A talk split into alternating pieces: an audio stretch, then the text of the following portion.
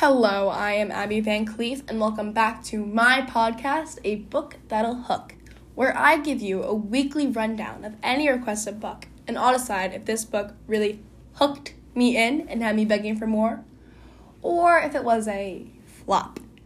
Today we will be discussing a book by British author Jeanette Winterson and her story brought to light in her novel, drumroll please, Oranges Are Not the Only Fruit. So let's just dive on in.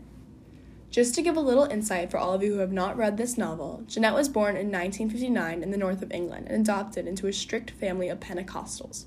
She grew up in an environment where religion was the family's first priority, as she was raised from the beginning to be a missionary. Her whole life was spent studying the Bible and following her mother's wishes by playing an active member in society, her church's community. Her journey on the religious path that her mother set up for her since such a young age begins to fall apart as Jeanette begins to come to terms with her sexuality and branch out from her mother's expectations to find her true identity. This story follows Jeanette and her strength through adversity, yet she manages to stay true to herself, even when it seems to be impossible. So, just from that summary, we obviously know that this book contains a strong young woman in the process of coming to terms with her sexuality whilst having an overbearing mother who, quite frankly, shoves her religion down her family and others' throats. So, how does Jeanette deal with this when she first meets someone who she finds herself interested in? While reading this novel, I was simply waiting for a bit of action to occur, and when a young Jeanette meets Melanie, a young girl working at a fish stand in her town, Jeanette is immediately intrigued by this girl as she approaches her and begins a conversation. They immediately spark a connection and a relationship begins to grow.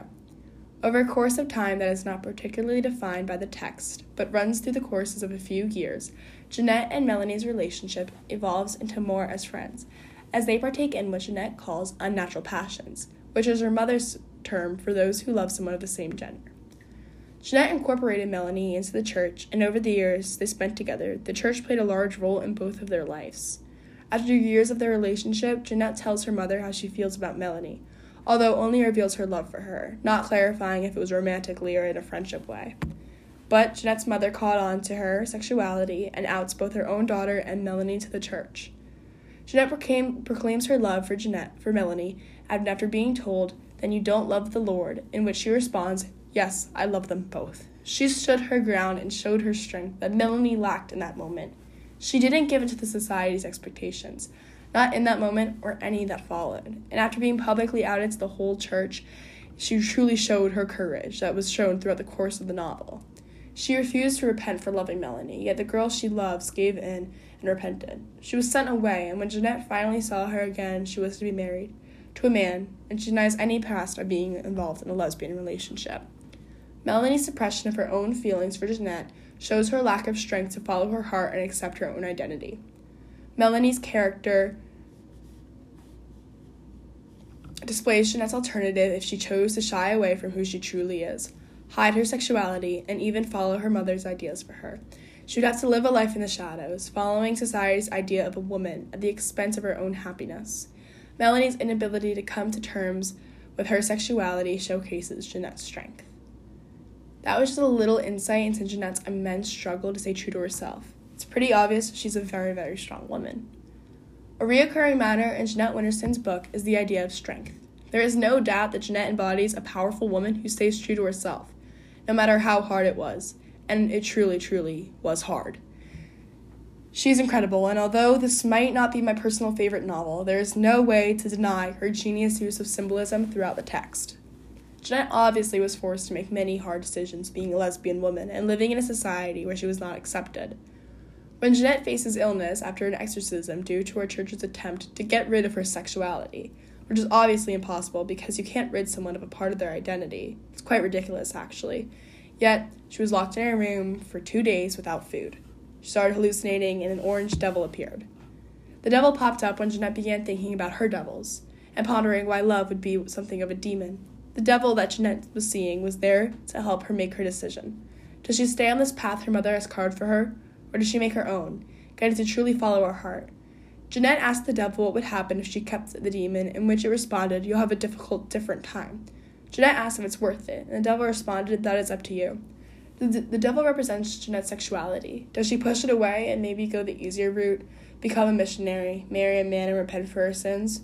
Or does she acknowledge the devil, accept her demon, and live maybe a harder life, but the one that she was meant to live and following her true self. So here's the hardest part Does this book hook? I have to say, yes. Although this book, in all honesty, was not my favorite, there was just so much in Jeanette Winterson words. And what I mean by that is that she truly is a literature genius. Everything meant something. There were thousands of symbols within characters, stories she introduced, and even little ideas that you may skim over and not even think about twice, yet they had more than one meaning. My brain was turning with every new idea she brought up. This book wasn't action packed. It wasn't a nail biter, and it was I wasn't on edge of, of my seat the whole entire time I read it. And that is usually my type of book. Jeanette Winterson's novel did not let down. She's a powerful woman figure that us girls can look up to. She stayed true to herself and taught readers that even if even if it's hard, make your own path. Don't just follow the one made for you. Be your own person, and Jeanette Winterson is a pretty good and strong one. With that, I hope you enjoyed this week's podcast. Remember to subscribe and drop a comment in the section in the comment section of the book that you would like me to review next. Hope you enjoyed and see you next week on a book that'll hook.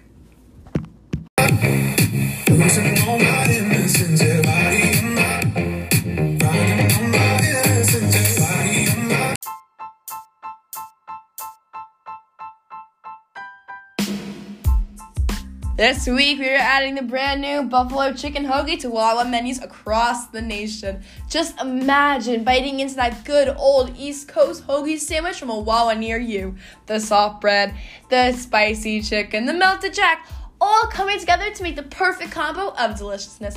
Don't forget to come on by. Hoagie Fest is coming to you, and you won't want to miss that. Remember, you all gotta have a Wawa.